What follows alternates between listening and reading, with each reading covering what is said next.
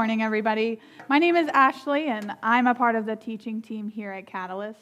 Um, if you've been with us for any amount of time in the last couple of weeks, you know that we're talking about some um, kind of hot button questions that usually we're afraid to ask at church. So today we're going to be talking about the question of the unpardonable sin because apparently there's like just one sin that's so bad that if we do it, God just will never forgive us again. So that to me, I don't know about for you, but to me that feels wrong on a, le- a lot of levels, mostly because we claim that God's love is infinite and we claim that it's all encompassing.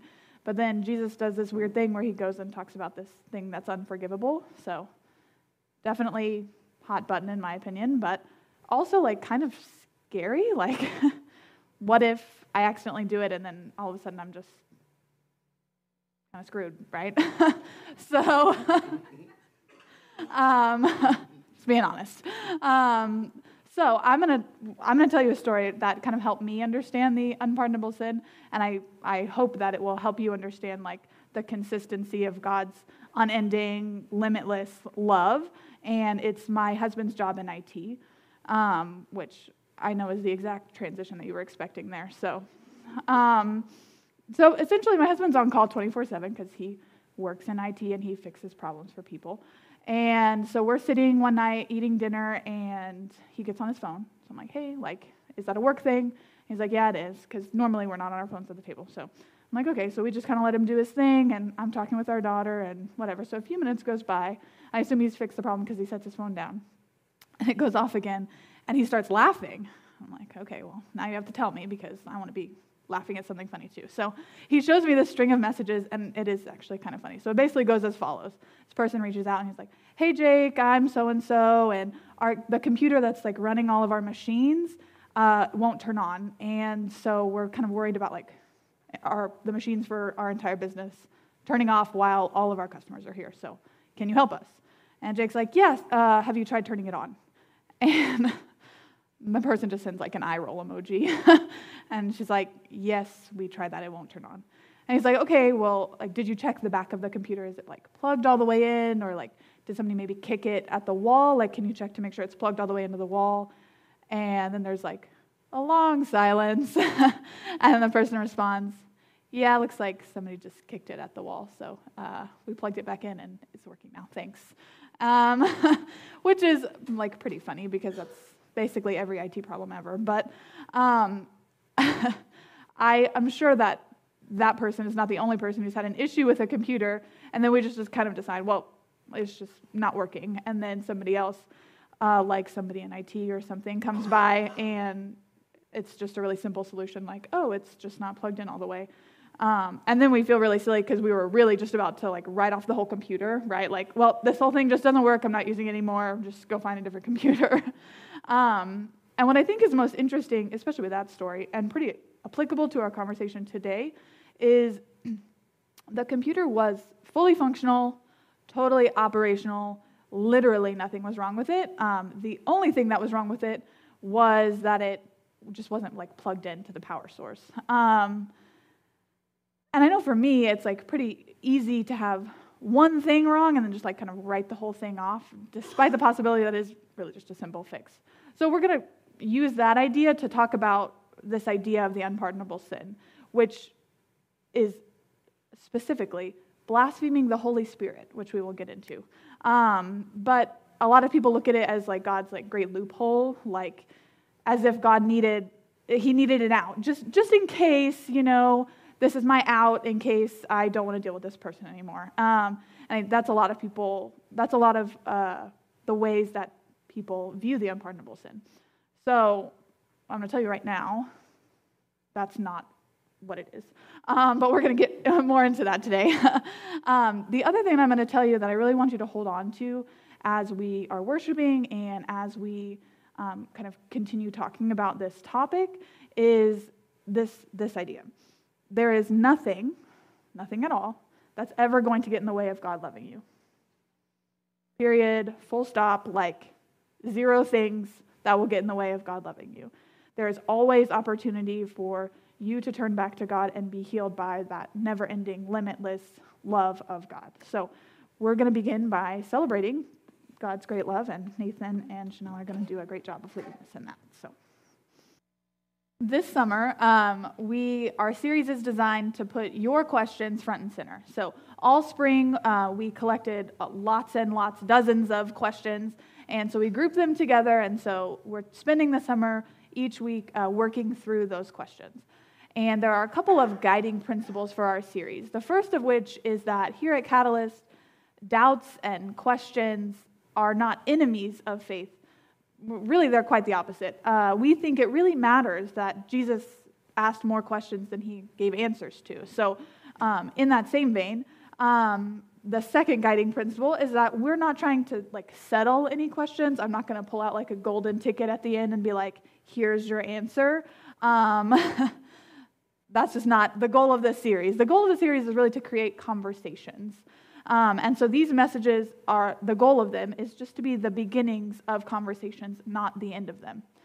Our goal is together as a community to be able to ask better questions together. So today um, we've got a question that hits kind of right at our experience of the goodness of God. And so we've got two questions we're going to work through today. The first of which is what about the unpardonable sin, which I kind of already talked about, and we're going to talk about first. And then the second question is do we have to worry about death if we've never been baptized? I know those probably don't seem like they're related, but they actually are when we kind of get into it. So uh, we're going to talk about the, un- we're going to spend the first part talking about the unpardonable sin. And then in the second part of the uh, sermon, we're going to deal with the second question. Um, so, the first question, baseline what is the unpardonable sin and where did it come from? Earlier, I said it's, quote, blaspheming the Holy Spirit, which I know all of you know what that means, so me being up here is like not really necessary, I understand. Um, so turn with me to Mark 3. Uh, if you grabbed one of the free Bibles out of the back, it's on page 600. Um, if you did grab one of those, feel free to keep it. If you don't have one, um, consider it a gift from us. Um, so in Mark 3, as you're turning or clicking over there, this story that we're going to talk about is pretty early on in Jesus' ministry. And at this point, he's already gained a pretty strong reputation as a really powerful healer and a really strong teacher. And in Mark's gospel specifically, he has one really strong pillar of his ministry that Mark talks about a lot, and that's exorcism. Which we all know Mark's gospel is famous for Jesus being an exorcist, so it's fine. Um, so, yeah, the question is what does demons and exorcism have to deal with the unpardonable sin? So if we start, we're in Mark 3, we're going to start with uh, verses 28 and 29, and we'll see exactly what it says. So it says, I tell you the truth, all sin and blasphemy can be forgiven, but anyone who blasphemes the Holy Spirit will never be forgiven. This is a sin with eternal consequences. Okay, well, that seems pretty straightforward. Um, and I guess since like God's so forgiving, there has to be like at least one thing. Like he's like, yeah, you're everything's okay, but there's just this one thing that you can't do, right? I mean, okay, but like also I have so many questions. like, why just the Holy Spirit, right? There's the whole like three in one Trinity thing, like God the Father, the Son, and the Holy Spirit. So like, is the Holy Spirit themselves just like really sensitive, or like why? Why not at least all three of them? And also, like, what does that really mean? what, what is the word blaspheme obviously sounds like a bad word here, right? He's saying it's like completely unforgivable, but it's also like kind of a weird word. Like, I don't go around using that word. So, like, in this command, like, what is he really saying? It just feels like a lot of like church jargon, right?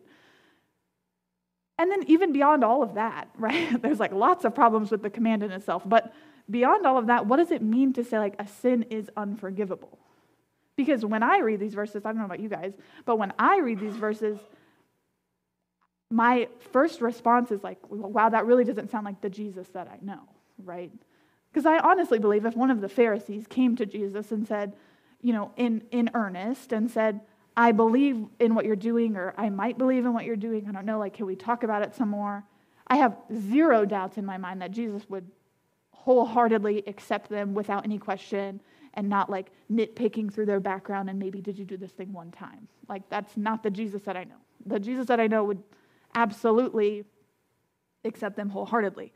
So, how do these verses then fit with the Jesus that I know, right? That is the question. Um, so, I often find that when you encounter some verses that don't feel like they line up with the, the God that you know, um, it's really great to just look at the context because usually they're just out of context. So that's what we're going to do. The story is, uh, the whole story is verses 20 through 30, so we're going to read all of that. Um, but remember, in Mark's gospel, Jesus is an exorcist. Um, that's important to the context, and I think a lot of times um, when we talk about st- stuff like this, we it's taken out of context a lot because nobody talks about like demons and exorcism, and that's too out there, right? So uh, we're going to start in verse 20. It says, One time Jesus entered a house, and the crowds began to gather again, and soon he and his disciples couldn't even find time to eat. When his family heard what was happening, they tried to take him away. He's out of his mind, they said. But the teachers of religious law who had arrived from Jerusalem said, He's possessed by Satan, the prince of demons, and that's where he gets the power to cast out demons. Jesus called them over and responded with an illustration. How can Satan cast out Satan? He asked. A kingdom divided by civil war will collapse. Similarly, a family splintered by feuding will fall apart.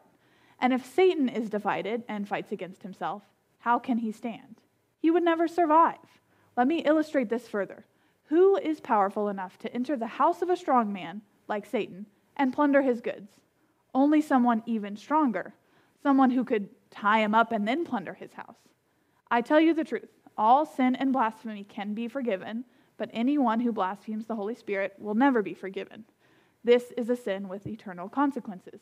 He told them this because they were saying he is possessed by an evil spirit.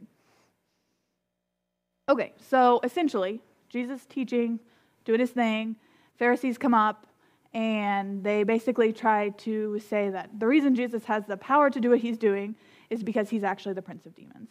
So then Jesus basically just responds by following that logic to its end, which is like kind of not, it doesn't make sense when you kind of logic it out.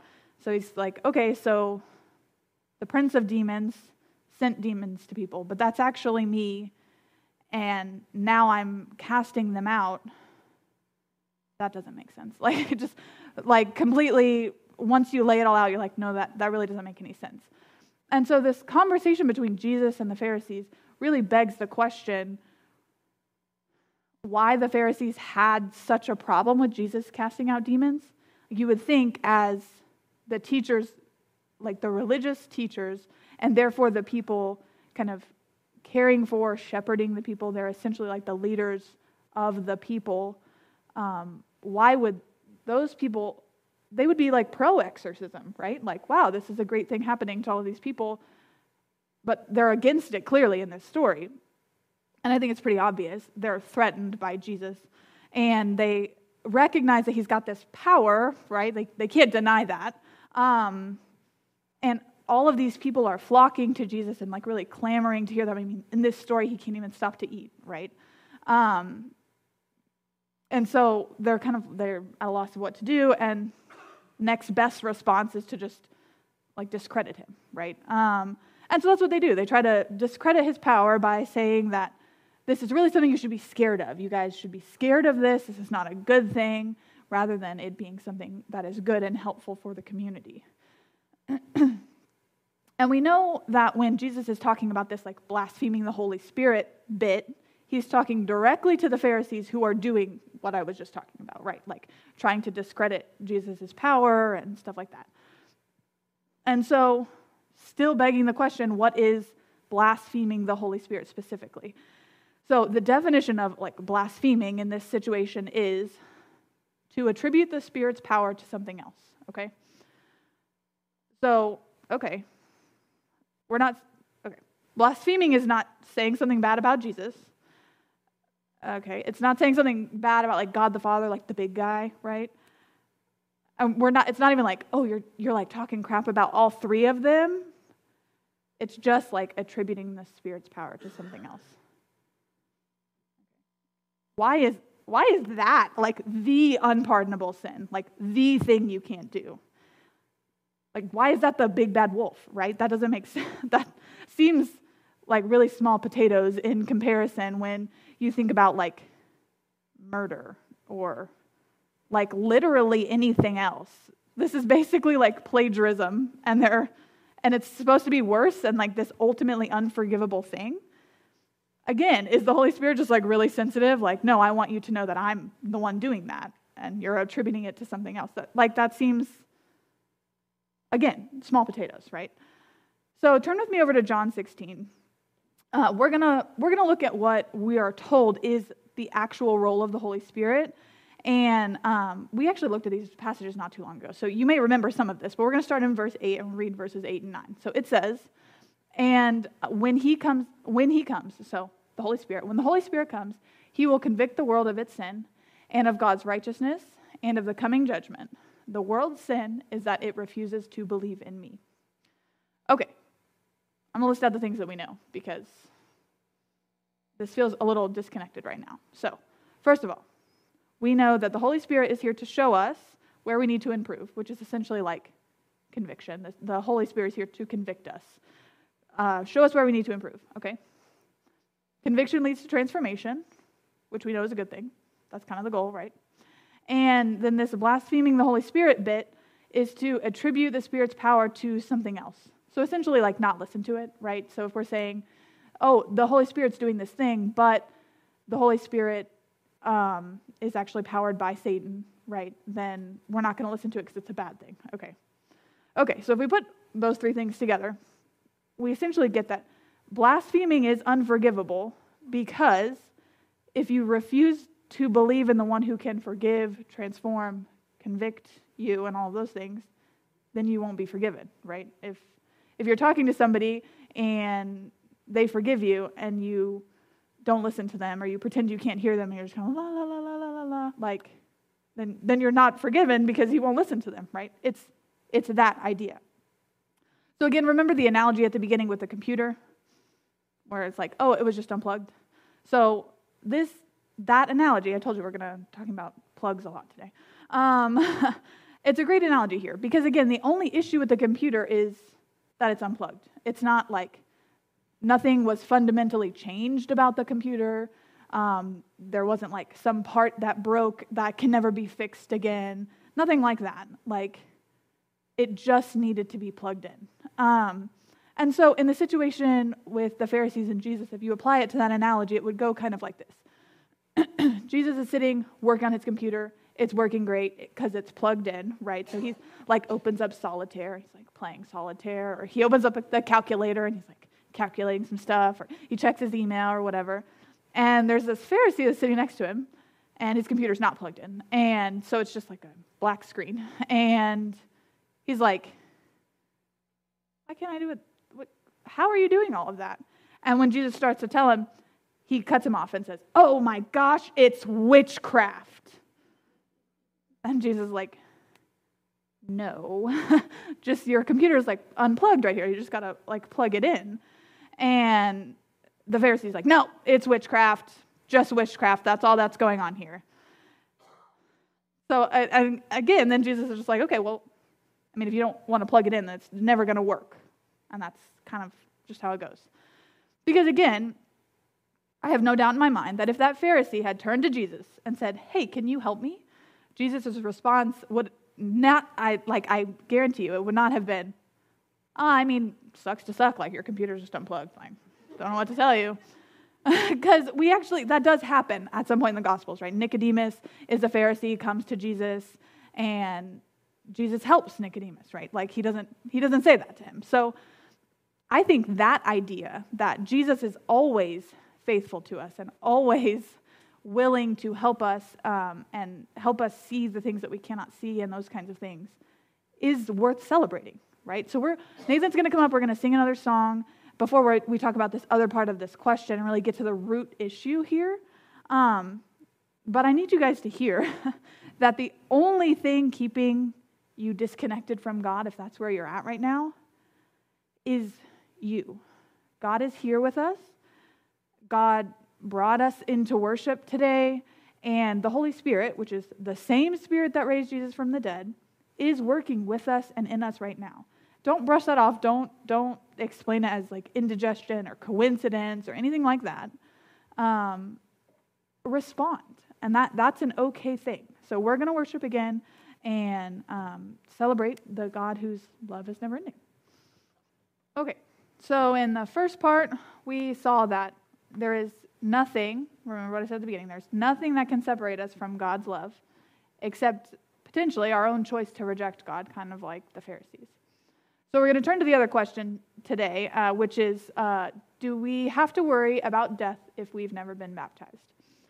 And the reason these two questions are actually very similar, and the reason we put them together, is because they have a very similar root fear, which is what if, what if I die and I did this thing, either the unforgivable sin or maybe I just didn't get baptized, and that thing that I did will cause God to not love me anymore at all, but I'm dead and now I can't do anything about it, right? I can't fix it and I can't change it and again, kind of like I said earlier, well, I'm just kind of screwed, right? Um, so I'm going to tell you about this baptism thing. Exactly what I told you earlier. There is nothing that can separate you from God's love for you. Period. Full stop. And actually, in the case of this baptism question, this exact scenario happens in the Gospels. So we actually know exactly what Jesus would do. So turn with me to Luke 23. Um, this is a story where Jesus uh, ha- is being crucified, and there are two criminals with him that are also being crucified as well. So he's kind of having this conversation in, in the midst of being crucified. Um, and he's having this conversation with these two criminals, right? So it goes like this. Uh, one of the criminals hanging beside Jesus scoffed. So you're the Messiah, are you? Prove it by saving yourself and us too while you're at it. But the other criminal protested, Don't you fear God even when you have been sentenced to die? We deserve to die for our crimes, but this man, talking about Jesus, has done nothing wrong. And then he said, Jesus, remember me when you come into your kingdom. And Jesus replied, I assure you, today you will be with me in paradise. So again, he's talking to these two criminals. And it's important to clarify here that, like, during this exchange, there was no, like, oh, cut, okay, uh, we're going to pull this guy down and we're going to baptize him really quick. We're going to put him back up there so that way Jesus can say this one line, right? Like that, that's not what happened. um, he's having this conversation with this criminal who uh, is, it's pretty obvious, like, really didn't um, have any faith before this, and then tells Jesus, like, you've done nothing wrong. You don't really deserve to be here, but when you come into your kingdom, just remember me. And Jesus does nothing else but say, Your faith is enough. Like, you'll be with me in paradise. Case closed. It's not like Jesus sat there and was like, uh, I mean, like, I'm really not supposed to do this, but I guess we'll make an exception just this one time, just for you. We're good. No, like, his, his faith was enough. Jesus says it, boom, done. We're good, right? So if we know that, if we know, as is obvious by literally the Bible just now, um, that there aren't eternal consequences to baptism, then the question becomes why is baptism even really important, right? Because that, that's the issue that people have with it's either if you have to be baptized or you're going to hell, um, or baptism is not important at all, and that's why we have to do it because you have, you're going to hell, right? Like there's like no in between. Um, and so, again, why is baptism important? Well, then I might ask you, why do you wear rings if you're married, right?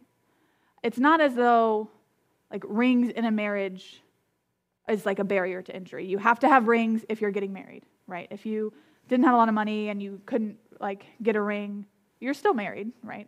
It's not some kind of barrier to entry. But we would say that the wearing of rings is important to marriage because it's kind of a sign to other people that, hey, I'm married, right? Now, if you went to your partner and you proposed the wearing of rings, uh, again, to signal to everybody that you were married, or that maybe it's just like a promise ring and something like that, and they were like, mm, no hard stop, I'm not going to do that. then you're kind of like, okay, that feels a little sus to me. Like, like, are you committed to this relationship, or Like, why do you have a problem with other people knowing that we're in a relationship together, right? Baptism is the same way. Uh, it's just a marker of a relationship with Jesus because it's not as though before you were baptized you didn't have a relationship at all with Jesus. You knew nothing about him, and suddenly you're baptized, and now you guys are besties, right? Like, in the same way that when you get married and you suddenly have a ring on your finger, you were still in a relationship with that person that whole time before that, right? Um, it's not like you didn't know them and now you know them and now again you're besties, right? That's that's not how it goes. Um, I think oftentimes we really want to overcomplicate baptism or anything like that, just the relationship that we have with God. Here is the reality. Again, I'm going to say it again. There is nothing that stands between us and God's love. But somehow we keep trying to overcompensate for some wrongdoing that we're afraid is going to cause God to suddenly stop loving us. We're going to think the wrong thing about the Holy Spirit, and then God won't love us anymore, and we're screwed. Or I didn't get baptized, and I died, and now I, there's nothing I can do about it, right? There is not some unnamed wrongdoing that you can do that is going to keep God from loving you, or that's going to cause God to say, You are now unlovable. Nothing. There's literally nothing that is going to cause God to do that. Especially if you're allowing the conviction and transformation that the Holy Spirit provides in your life, right? That was the problem with the Pharisees and the blaspheming the Holy Spirit. They weren't allowing that to happen, and so it's kind of difficult when somebody's going la la la la la to talk to them, right? That's what that that's what that is. But again, if somebody dies really traumatically and they were never baptized, I have zero doubts in my mind that God would like absolutely take them in with open arms. I think a lot of us fall into the trap of, oh, there's just something wrong with this computer and I can't figure out what it is. And so I'm just going to chuck the whole thing. Right? Or we skip the first couple of steps, right? Oh, this computer won't turn on. The motherboard must be broken. It's not working anymore. That's why that's why it isn't working. And so again, we just have to chuck the whole thing because it's this really complicated thing that we can't fix. When in reality it just needed to be plugged in, right? So my question for you is what helps keep you plugged in. Because if we're not feeling connected, it's really easy to want to just chuck the whole thing out, right? So, what can we do if we're not feeling connected? Well, this is something we talk about here a lot, and that we obviously think is really important, is spiritual practices. Uh, so we have these little pamphlets here for those in the building in the foyer. Uh, it's on the wall to the right when you walk out those doors. For those online, I think it's like somewhere down here, there are links um, that you can click on for this spiritual practices guide. And it talks about a lot of different spiritual practices, right? Um, it talks about the way that we read scripture. Um, if you do a sacred reading, which, spoiler alert, is going to be your homework at the end. Um, it talks about uh, a prayer of examen, which we're going to actually practice here in just a minute. Um, and if that is what's helpful for you, to feel more connected to, to God, then that it talks about all kinds of them. I will let you read it on your own. but I think the importance of feeling connected and feeling plugged in keeps us from wanting to just chuck the whole thing out. And it also makes it a lot easier when we come across verses like this or somebody asks us a question about this to say, I understand that this is from the Bible, but that doesn't sound like the Jesus that I know. So let's look into it. And it be, like we talked about before, the beginning of a conversation rather than, you make a good point. Uh, I guess Jesus just sucks, and then we just chuck the whole thing out, right? So as we move into a time of communion, I want you to remind yourselves of the very simple truth that when, when we have questions like this, there is nothing that will separate you from God's ability or willingness to love you. There is nothing that is going to cause God to turn his back on you. Nothing. No part of you is unlovable. Okay? At the communion meal with his disciples, Jesus didn't say, If you do all of these things exactly right, only then can you be a part of the kingdom. That's not what he said. So, as we move into a time of reflection and communion, I would ask that you remember that God's love is not any more complicated than that. It's not this overcomplicated thing that we often try to make it. And the only thing standing between God's love and forgiveness and us is sometimes ourselves, because I think we get in the way of ourselves a lot. So the question I have for you is are you plugged in? So, as we move into a time of re- reflection, as I uh, just said, we're going to do a prayer of examen. So, essentially, I'm going to ask you a couple of questions and ask that you just prayerfully reflect on them. And we have four questions. When I get to the end of them, um, I'll pray for us, and then we'll receive communion together. And then Nathan will come up and we'll sing another song. Okay? So, the first question is In the past week, what has kept me unplugged from God?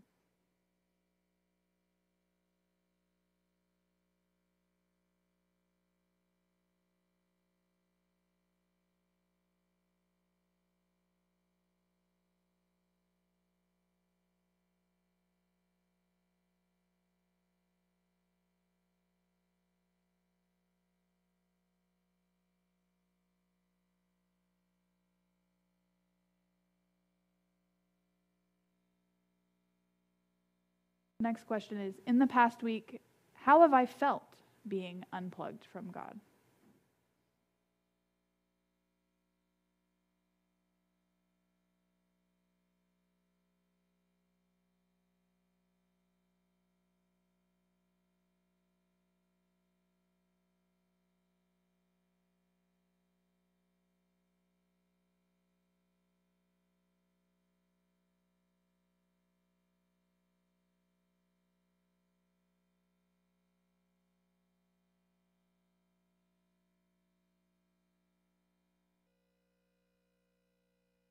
Next question is In the coming week, how can I incorporate one spiritual practice into my life to help me get plugged in?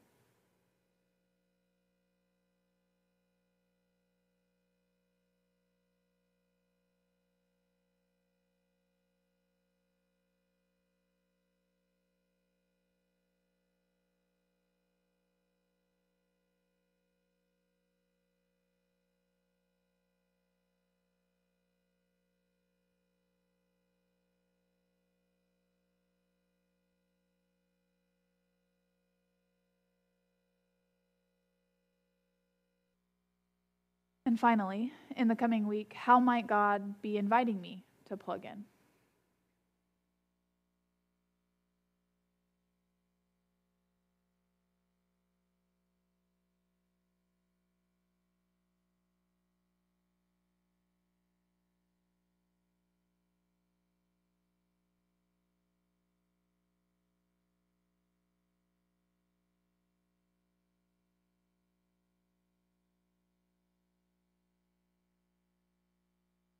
Let's pray. God, we thank you for being here with us. We thank you for loving us, even when we feel scared or afraid that you don't, uh, and even when we overcomplicate your love for us. We ask that your presence might feel stronger with us as we leave today, helping to remind us of our goals for being plugged in to you. We pray that this communion meal would provide a spiritual nourish, nourishment for us as we go back out into a world that finds endless love to be truly unbelievable. And we pray that that spiritual nourishment would provide a sustenance for us to allow us to be plugged back into you. We ask all of this in your name. On the night that he was betrayed, Jesus broke bread with his disciples, and he said, This is my body, broken for you. Take it and eat it. And when they had finished the meal, he took a cup of wine, and he said, This is my blood, poured out for the forgiveness of sins. Take it and drink it. And so we too eat and drink and remember his death until he returns. As you go this week, I have some homework for you. I know JR doesn't always give us homework, but it's fine. Um, I would urge you this week uh, to read Romans 8 and not to just read it, but to do a sacred reading with it. And if you need kind of how to do that, again, please grab one of these. Um, but that Romans 8 as a chapter just really speaks to exactly what we were talking about today. And so I would urge you to read it and reread it and sit with it um, this week as you ponder what getting plugged in uh, looks like. And also, before, before we go, we want to thank obviously all of the volunteers who are here with us, who help us keep this thing running. And we want to thank everybody who's giving, uh, again, just to keep everything running. Um, we appreciate all of you. Um, we want to thank the guests who've been here with, uh, with us this week, either in person or online. Uh, we thank you for being here. Uh, we thank you for uh, being open to the Spirit um, and the Spirit's calling. So, as you go, may the Holy Spirit be in front of you to guide you. May he be beside you to walk with you in any hardships and behind you to support you. Go in the grace of the Father, the Son, and the Holy Spirit. We'll see you next week.